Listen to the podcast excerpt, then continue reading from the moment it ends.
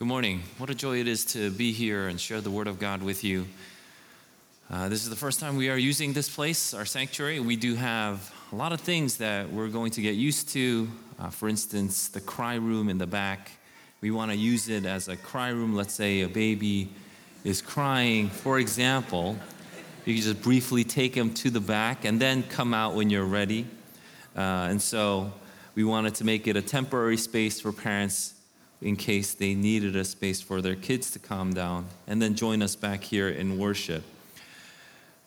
The one thing that I have thought about uh, as I reflected on, you know, just the space that we have, an immense sense of gratitude and thankfulness to God. Um, just the humbling that God would be so gracious to us. He would send us kind people, hard, diligent workers, people who would uh, spend their nights not sleeping, but thinking about this place, make sure it was done. But one of the things that I had thought about was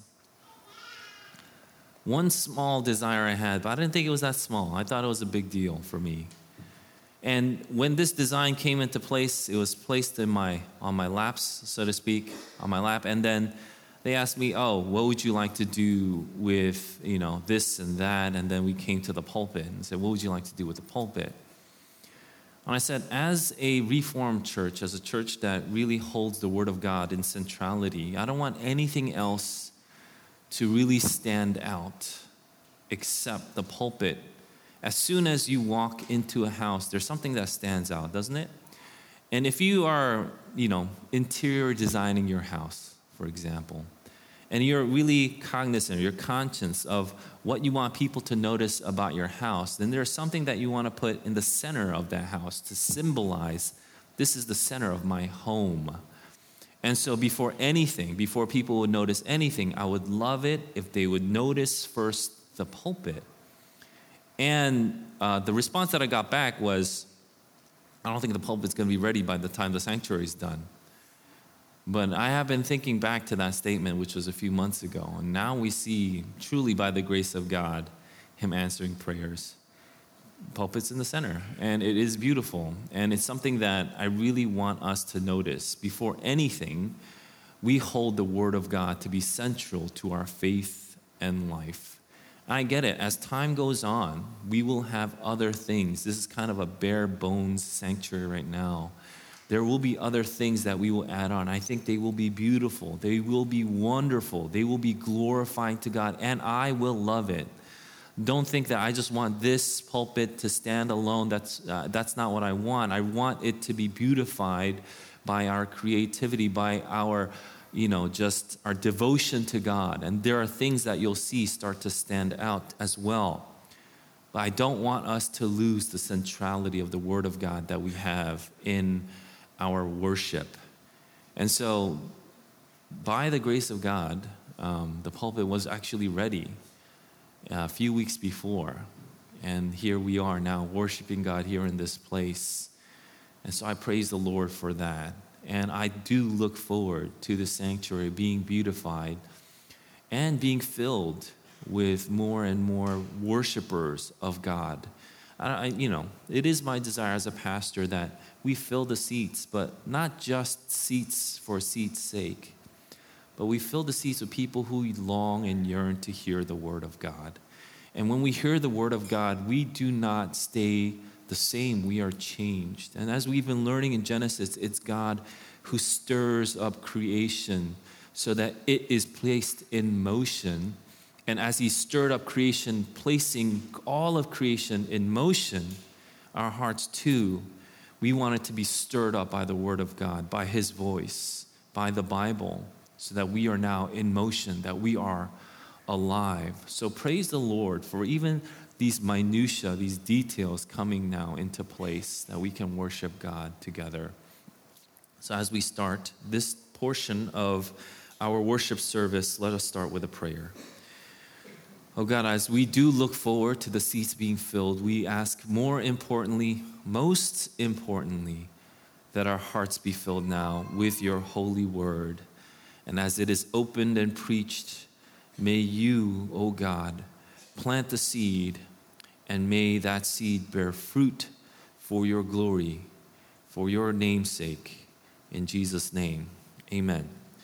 Let us turn to Genesis chapter 1, verse 3 to 31.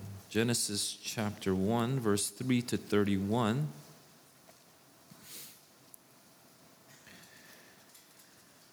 When you have found it, please rise for the reading of God's word.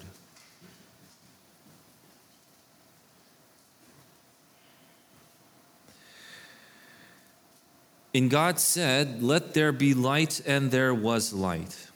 And God saw that the light was good, and God separated the light from the darkness. God called the light day, and the darkness he called night. And there was evening, and there was morning the first day. And God said, Let there be an expanse in the midst of the waters, and let us separate the waters from the waters. And God made the expanse and separated the waters that were under the expanse from the waters that were above the expanse. And it was so. And God called the expanse heaven. And there was evening and there was morning, the second day. And God said, Let the waters under the heavens be gathered together into one place, and let the dry land appear. And it was so. God called the dry land earth, and the waters that were gathered together he called seas. And God saw that it was good. And God said, Let the earth sprout vegetation, plants yielding seed, and fruit trees bearing fruit, in which is their seed, each according to its kind on the earth. And it was so. The earth brought forth vegetation, plants yielding seed according to their own kinds, and trees bearing fruit in which is their seed, each according to its kind. And God saw that it was good, and there was evening, and there was morning, the third day. And God said, Let there be lights in the expanse of the heavens to separate the day from the night and let them be for signs and for seasons and for days and years, and let them be lights in the expanse of the heavens to give light upon the earth. And it was so. And God made the two great lights, the great light, greater light to rule the day, and the lesser light to rule the night and the stars. And God set them in the expanse of the heavens to give light on the earth, to rule over the day and over the night, and to separate the light from the darkness. And God saw that it was good and there was evening, and there was morning, the fourth day. And God said, Let the water swarm with swarms of living creatures, and let birds fly above the earth across the expanse of the heavens. So God created the great sea creatures and every living creature that moves, with which the waters swarm according to their kinds, and every winged bird according to its kind. And God saw that it was good. And God blessed them, saying, Be fruitful and multiply and fill the waters in the seas, and let the birds multiply on the earth. And there was evening and there was morning, the fifth day. And God said, Let the earth bring forth living creatures according to their kinds, livestock and creeping things, and beasts of the earth according to their kinds. And it was so. And God made the beasts of the earth according to their kinds, and the livestock according to their kinds, and everything that creeps on the ground according to its kind. And God saw that it was good. Then God said, Let us make man in our image after our likeness, and let them have dominion over the fish of the sea, and over the birds of the heavens, and over the livestock, and over all the earth, and over every creeping thing that creeps on the earth. So God created man in his own image. In the image of God, he created him. Male and female, he created them. And God blessed them. And God said to them, Be fruitful and multiply and fill the earth and subdue it. Have dominion over the fish of the sea and over the birds of the heavens and over every living thing that moves on the earth. And God said, Behold, I have given you every plant yielding seed that is on the face of all the earth and every tree with seed in its fruit, you shall have them for food. And to every beast of the earth, and to every bird of the heavens, and to everything that creeps on the earth, everything that has the breath of life, I have given every green plant for food. And it was so. And God saw everything that he had made, and behold, it was very good. And there was evening, and there was morning, the sixth day. My friends, this is the word of the Lord. Please be seated. I just want to give you a little preface. Um, I will get to the first day today, and hopefully, I will get to more days as time goes on. I think each day is incredibly important. And I think it's important that we meditate on it, learn about it, why he placed things the way he did. But first things first, when we read a text like this, and I wanted to read it in its whole, in its entirety, all six days, because after we read it, sometimes, and if we've really read it, sometimes there may seem that there are more questions than answers when we approach a text. And my admonition and encouragement to you is keep the questions, look for the answers.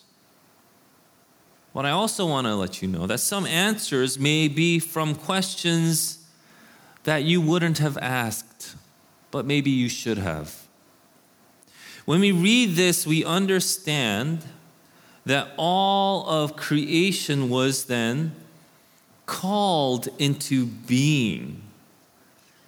There is no room or no place in Genesis that would give room for us to believe that creation is self existent, that it was a struggle to get to where we are, that it was random or that it even was a divine instant emanation. Some people ask me, why didn't God just go poof and there was creation? There is no room for us to believe that or to see that in the text. And although that we see that there was once a not, the transition from the reality that we are in, from what was not, that transition that we are to pay attention to are the three words, and God said. And God said. And so, the first thing that we should be reminded of is that when we see this text, we ought to see that what was created then, what is sustaining creation, and what completes its purpose and destiny, the destiny of all existence, is God's Word. In Colossians 1 15 to 17, it says, He is the image of the invisible God, the firstborn of all creation. For by him all things were created in heaven and on earth, visible and invisible, whether thrones or dominions or rulers or authorities. All things were created through him and for him. The writer of Colossians knows there is a purpose to creation, and we are given that purpose in Colossians. We are shown that purpose, but it should come as no surprise even as we read Genesis 1. Genesis 1 says there was creation, and if there is creation, there is purpose. And that purpose is being revealed to us step by step by step. And I did want to go from day to day. And I was preparing uh, this morning's sermon to do day by day. And I wanted to read the whole thing because I first want to take it as a unit and then we'll go day by day as time goes on. So there will be a part two to this uh, sermon or this passage. And I want us to take this as a unit, but before that, I want to address this um, this very popular question, even among Christians. And that is the question what does a day mean? What does a day mean? So, people that have read Genesis that maybe have thought for two seconds would have started to wonder what does a day mean here? What does it mean that God took six days to create all of existence? And there are working theories from many, many popular Christian scholars, uh, such as the gap theory or the day age theory, where meaning gap theory meaning there are gaps in Genesis that we don't see, or the day age theory, meaning the day really means eons or time periods, or the framework hypothesis is a popular one among Christian scholars, meaning this is just to be taken as a framework. This is almost as if it was poetry.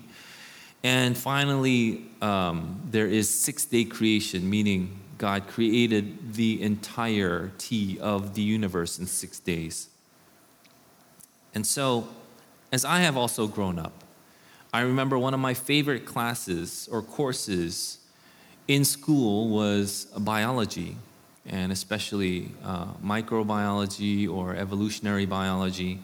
It was one of my favorite courses, and I remember the professor going up there, or the teacher going up there at the time, and saying, you know, you can believe God created it, but that's not what we're teaching here. He was a Jewish man. He had like a kippah on, and he would say, But I'm going to teach evolution. So he would separate it, he would contrast them. And so I grew up thinking evolution and creation are two separate things. And a lot of people have tried to meld these things together in recent days. Are they meldable in a sense? Or can they be joined? Can you join philosophies of evolution and the story that we see in Genesis together? And I don't want to take too much time about that uh, because I have spoken about it in episodes 63 and 64 of the Dear Church podcast. So you can check that out for yourself. And I address all four working theories right now. And I give you my take on that and um, some reasoning from the Word of God. But I want to go into what day could mean. What does day mean first? And people who think that a day might mean more than just a day will take passages from Scripture to defend their position. Meaning, they will take the Old Testament and say, well, a day doesn't necessarily have to mean a day, right? Because in Psalm 90, verse 4, it says, For a thousand years in your sight are but as yesterday when it is past, or as a watch in the night. So, like a thousand years are like just a passing day to God. Or Second Peter, so that's the Old Testament. Let's look at the New Testament. Second Peter chapter 3, verse 8. And when Peter is talking about Lord's Day, he says this in verse 8 of chapter 3 in his second letter. But do not overlook this one fact, beloved, that with the Lord one day is as a thousand years, and a thousand years as one day. And so people are, you know, they would gather, perhaps a day could mean more than 24 hours. And so I want to respond to that and what I, I believe that the Bible says. I believe that when a Bible says a day, it means a day. If a Bible meant a year, it would have said a year. And if a Bible meant a thousand years, it would have meant, it would have said a thousand years. And so there are questions then that would inevitably rise. How could there be 24 hours before the sun? The sun wasn't created, before day one was even over. Or even the rotation of the earth. Where would the earth be rotating if there were no sun to rotate around? I don't know. I don't know. But we may be asking a similar type of question, same, it's a similar type of question to ask well, how did Jesus really heal that blind man? That blind man, he just put mud in his eyes. He spit on the ground, made mud, put it in his eyes, and all of a sudden he had eyeballs. How did that biological process take place, or all these biological processes take place for that blind man to regain his eyes? And the answer to that for me is I don't know. But one thing I do know that what we are to see is that it was a supernatural work of an all powerful God. Creation is a supernatural work of an all powerful God. We always want to naturalize everything that happens, but when God works, he works in miraculous, miraculous ways, does he not? And he is showing us as he created the universe all of his, all of his, all of existence, excuse me, that it was a supernatural work. And I've also found that to hold on to any other understanding of creation other than the six day model, we are shown that when you look at all these other theories out there, you have to do a whole lot of theological gymnastics to get to where you are and to try and hold it all together. The criticism then, and it's not with, without criticism, I hear a lot of criticism the criticism is that people will say, Is that the answer for everything that you don't know the answer to then? You know, is God the answer to everything that you don't know the answer to? And the answer to that, I want to respond as no, no. I think we can know the answer to a lot of things, but I think it's hubris to think that we can know the answer to everything. And over time, we get to see more and more. But if you are a person of study, you recognize that the more you see, you realize there's actually more you can't see, the more you don't see. Scientists refer to this as the island of knowledge. As your island of knowledge grows, so do its shores. Meaning, as the island of knowledge grows, that means the shores of what you don't know also grow. And it can be simply put as this the more you know, the more you don't know. And if that sounds confusing, that's great because that's Socrates' whole shtick. His whole journey was about showing how much he didn't know, that he knew nothing, but he knew more than you. If you really know a lot, the more you know, then, the more you know, you think you know a lot, the more you know, then the more you should be quaking in your seats, then, when it comes to the subject of God. But it seems as though the opposite is happening now. As time goes on, the opposite is happening, is it not?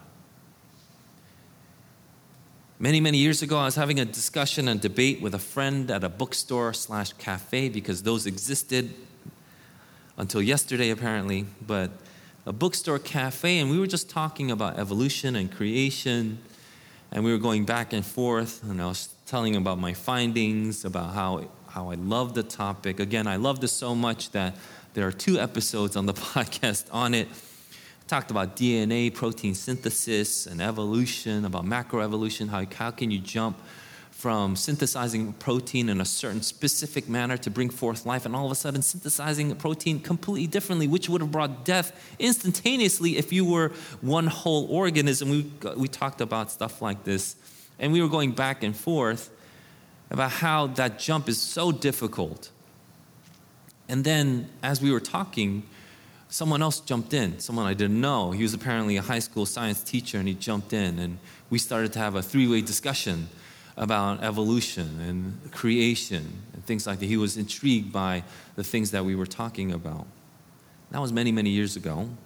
Uh, fast forward to when I was in uh, Columbia University's library. I was reading a religious text, and a professor looked at my book and he just kind of scoffed. Jesus like that. We think we're so smart, right? We have to take God out of everything. Take God out of creation because that is not only unintellectual, it's anti intellectual. But the Word of God teaches us differently, and we see the ramifications of taking God out of our intellect Proverbs chapter 1, verse 7 should really come to light here. Proverbs chapter 1, verse 7 says, The fear of the Lord is the beginning of knowledge. Not only the beginning of the universe, but the beginning of knowledge. And it continues on Fools despise wisdom and instruction. The fear of the Lord is the beginning of knowledge, but fools despise wisdom and instruction. We have so much information, but we know so little. We have all these resources, but we've become fools because we do not know God. So, what is Genesis about? Genesis is about God revealing himself to us perhaps so that we don't stay fools. So, what about the six days can we then observe? Let's take an aerial view before we go into the minutia. What about the six days can we observe here? Well, verses 3 to 31 are special because here we see that God will start putting things into order. In verse 2, we saw that the earth was formless and it was void. The earth was formless and void. And starting from verse 3, we see the Word of God start to put, number one, form, and number two, fullness. So, what was formless, he starts to put form, and what was void, he starts to put fullness. He takes what was formless, gives it form. He takes what was empty, and he fills it. And we see it specifically when we see it from the aerial view from days 1 to 6. From days 1, 2, and 3, it's about form. God would create on day 1 light and dark. On day 2, He would create the sea and the sky. On day 3, He would create the fertile earth. That's form. And then from day 4, He fills it on day four, he creates lights of day and night. On day five, he creates the creatures of water and air. And on day six, he creates the creatures of the land. Once again, God does this in a span of six days, and it is on purpose to show us something. He uses the six days to show us a lot of things, actually, but he shows us that as we continue to see what we saw in the first few verses of the chapter, is that when God continues to move and put form and fill, what He is also doing is He's moving from the broad, the expanses, to the more and more detailed and specific. He goes out from the layout of the universe and starts to map out the details to where we are standing right now. And that is the that is something to keep in mind throughout this journey in Genesis 1. So let's go to day one fiat lux or lux. After creating light, God saw that it was good. Now, this is talking not only about a physical perception, this is talking also about a spiritual perception. They are interrelated, they are correlated there is a connection between the physical and the spiritual. When God sees it, He sees it also in a spiritual perception about the goodness of light. So, the first thing God creates on day one is light. And light is first because light is, number one, light is life. In John chapter 1, verse 4, it says, In him was life, and the life was the light of men. Number two, light is knowledge. Knowledge of what? Knowledge of God. Second Corinthians verse 4 to uh, chapter 4, verse 6 says, For God who said, Let light shine out of darkness has shone in our hearts to give the light of the knowledge of the glory of God in the face of Jesus Christ. It's not only simply knowledge, but it is the knowledge of God. Number three, light is sweet. Ecclesiastes chapter 11, verse 7 Light is sweet, and it is pleasant for the eyes to see the sun. Light is joy inducing.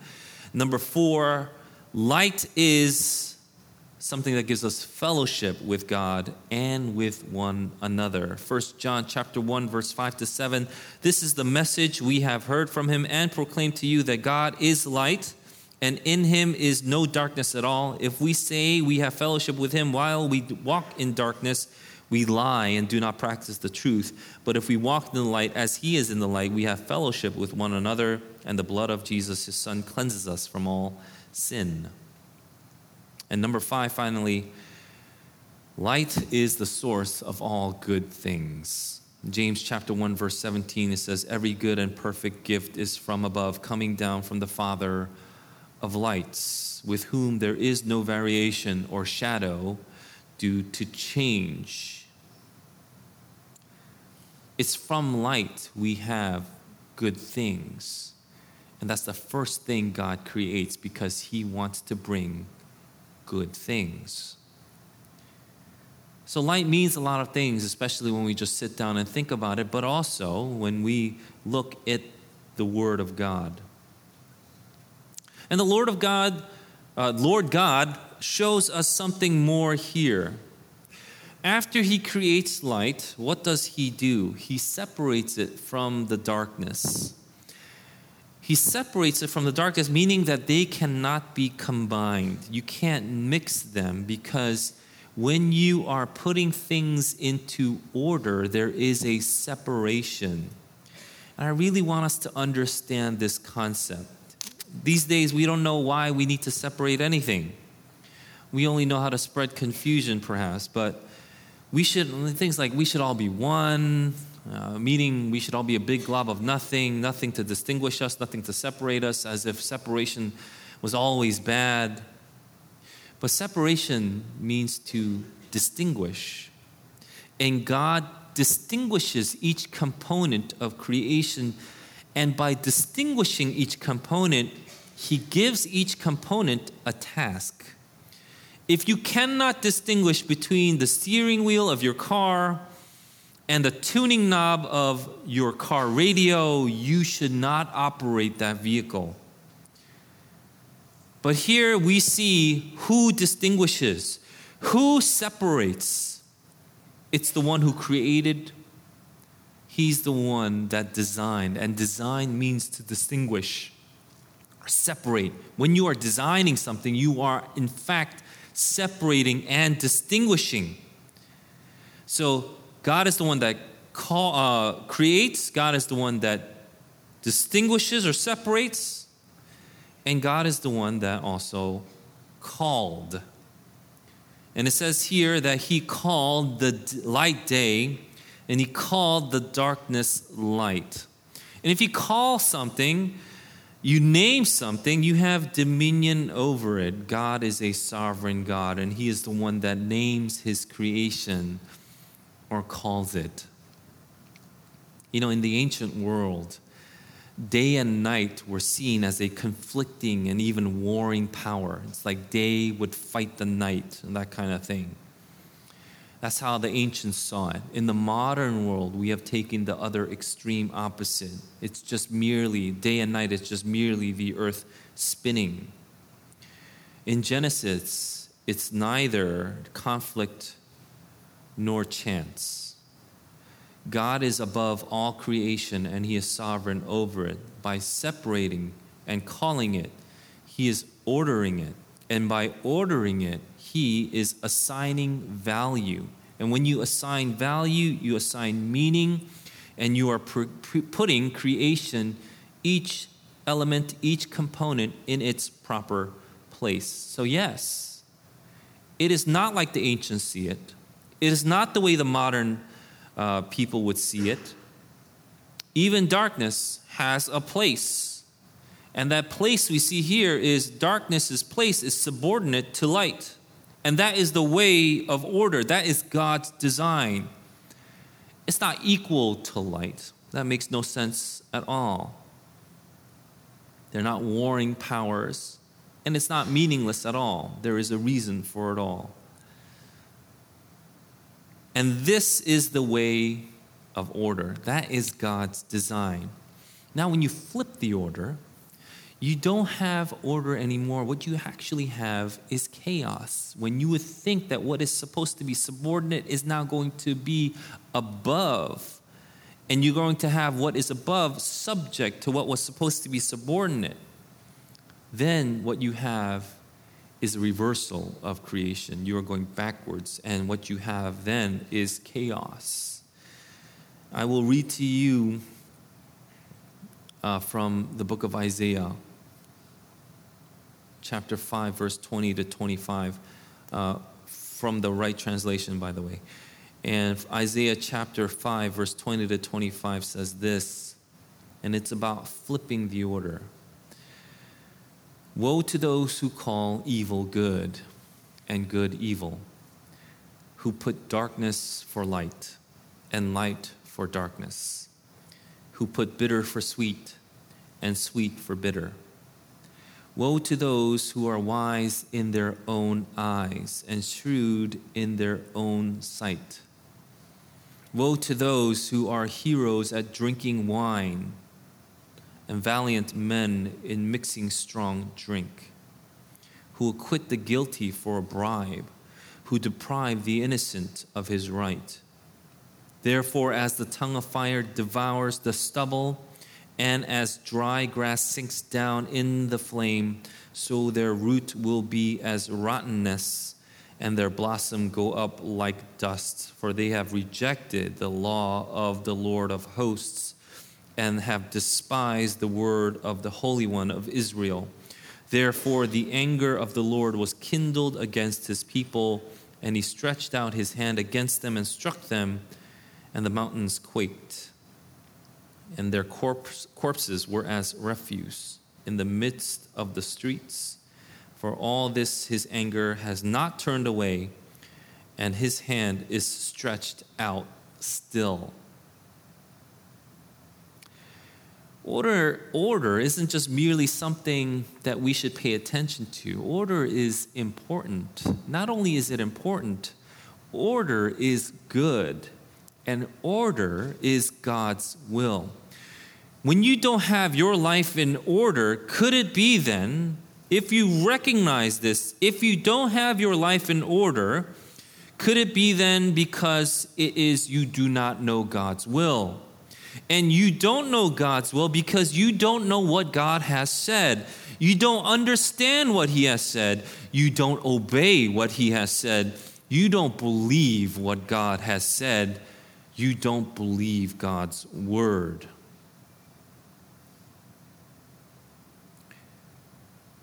we must come back to order. There is a consequence for flipping what should not be flipped. And we see that even here in just the very few verses. And at the end of verse 5 is the end of the first day. The way the Bible records the days are also noteworthy. In the Hebrew, it can be read as then came the evening, then came the morning. It's just one, one word, then came, right? Then came the evening, then came the morning. Then it's recorded as the first day. And this is formulaically positioned at the end of each of the six days. Interestingly enough, not the seventh, but we will get to that. And the completion of a day cycle, when you would have read this in the Hebrew, is that the completion of a day is marked with what? The completion of a day isn't marked with the sun going down or the light ending. The completion of the day is when the darkness is broken by the morning. This is what the people reading the Bible would have recognized. The end of the day isn't when the sun sets, the end of the day is when the night breaks. And the night is broken. How? How is the night broken? It is broken by the next day's light.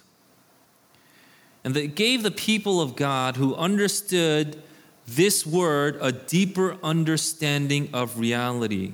Light needs to break the night for the day to be over. And for the one who understands, it means that unless the light breaks the darkness, what you are going through is not over yet. We see this even play out through the, the, our daily lives. It's common grace you may think that the night is rough and you may slumber, but when you wake up, it's because the light of the day has broken that slumber, because it has broken the night. What we are being shown here is how God takes what is chaotic and starts to place things into order. And for that to happen, for things to be placed into order, the first thing that you need is light.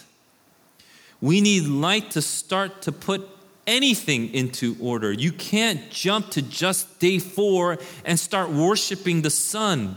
The light must come before the sun or the moon, and subsequently, the understanding will come that then the light will outlast the sun and the moon. In Revelations 22, verse 5, it says, And the night will be no more. They will need no light of lamp or sun, for the Lord God will be their light, and they will reign forever and ever. And who is the Lord God who is our light? The light that breaks the darkness the light that is the source of life. In John chapter 1 verse 5 it says the light shines in the darkness and the darkness has not overcome it. Who is that light? In John chapter 8 verse 12 it says and Jesus spoke to them again Jesus spoke to them saying I am the light of the world. Whoever follows me will not walk in darkness but will have the light of life. From the beginning, we see that this was the plan of God. Not only to separate the light from the darkness, but to show us that only the true light can illuminate the way back to the Creator. Only the true light can show us what is the correct order.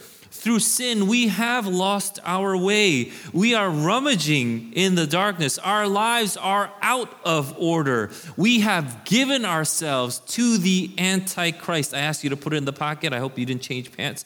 Take it out of the pocket. We have given ourselves to the Antichrist. And what is the Antichrist? Is it not the anti light? So we dare not trust in the anti light or in any other quote unquote light.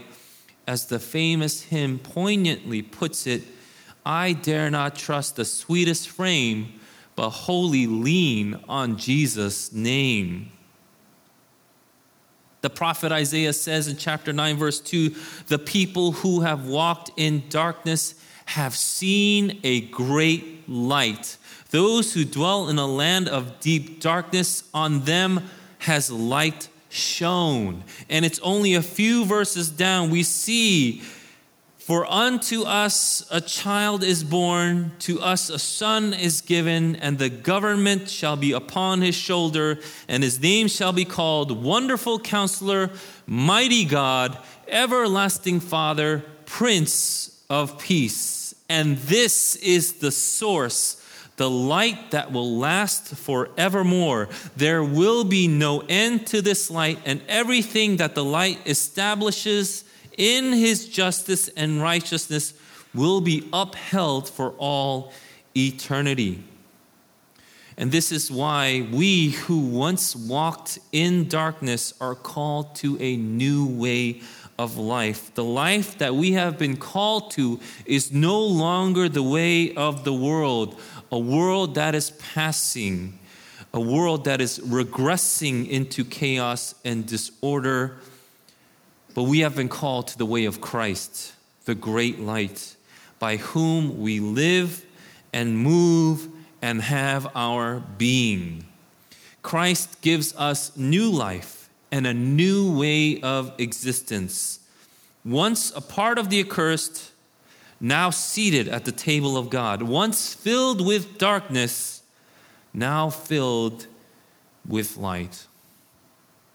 One of the more enigmatic portions of what Jesus Christ said in his ministry here on earth, and I really love uh, this portion, and I think about it often, is I'll just read it for us, and I'll just I'll just posit one dimension of what we are to get from it. In Luke chapter 11, he's, Jesus says this, and it's about light. No one, after lighting a lamp, puts it in a cellar or under a basket, but on a stand, so that those who enter may see the light. Your eye is the lamp of your body. When your eye is healthy, your whole body is full of light. But when it is bad, your body is full of darkness. Therefore, be careful lest the light in you be darkness. If then your whole body is full of light, having no part in dark, it will be wholly bright, as when a lamp with its rays gives you light. I love that. I think about it often. In Isaiah chapter 6, that was read last week, we recognize that the eyes are blind. Our eyes are filled with darkness. We cannot see, we cannot understand. There is no option for us to see the light because our eyes have been dimmed to the point of darkness, of death, of chaos. But it is when we place our trust in Jesus. It's only when we place our trust in Jesus because it's only Jesus who can make the blind eyes see that we have light enter our life. So, for those that have ears, let them hear the word of the Lord and be changed. Let's pray.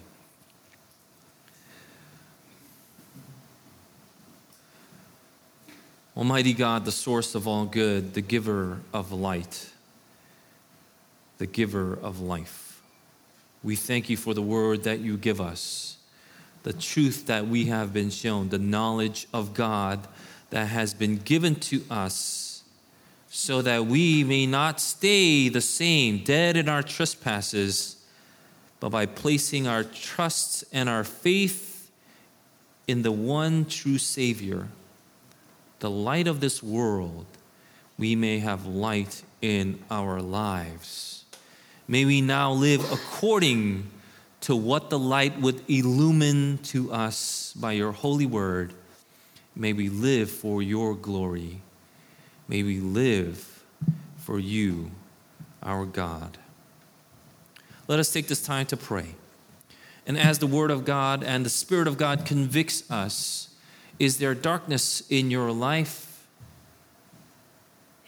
And the Word of God would exhort us then to pray that you would be forgiven of those sins, that you would be able to place your trust in the light, for He is the one that gives eyes to the blind. He is that source of light that you need in your life so that your life can go from chaos to order, so that your life can go from death to God. So let's take this time to pray.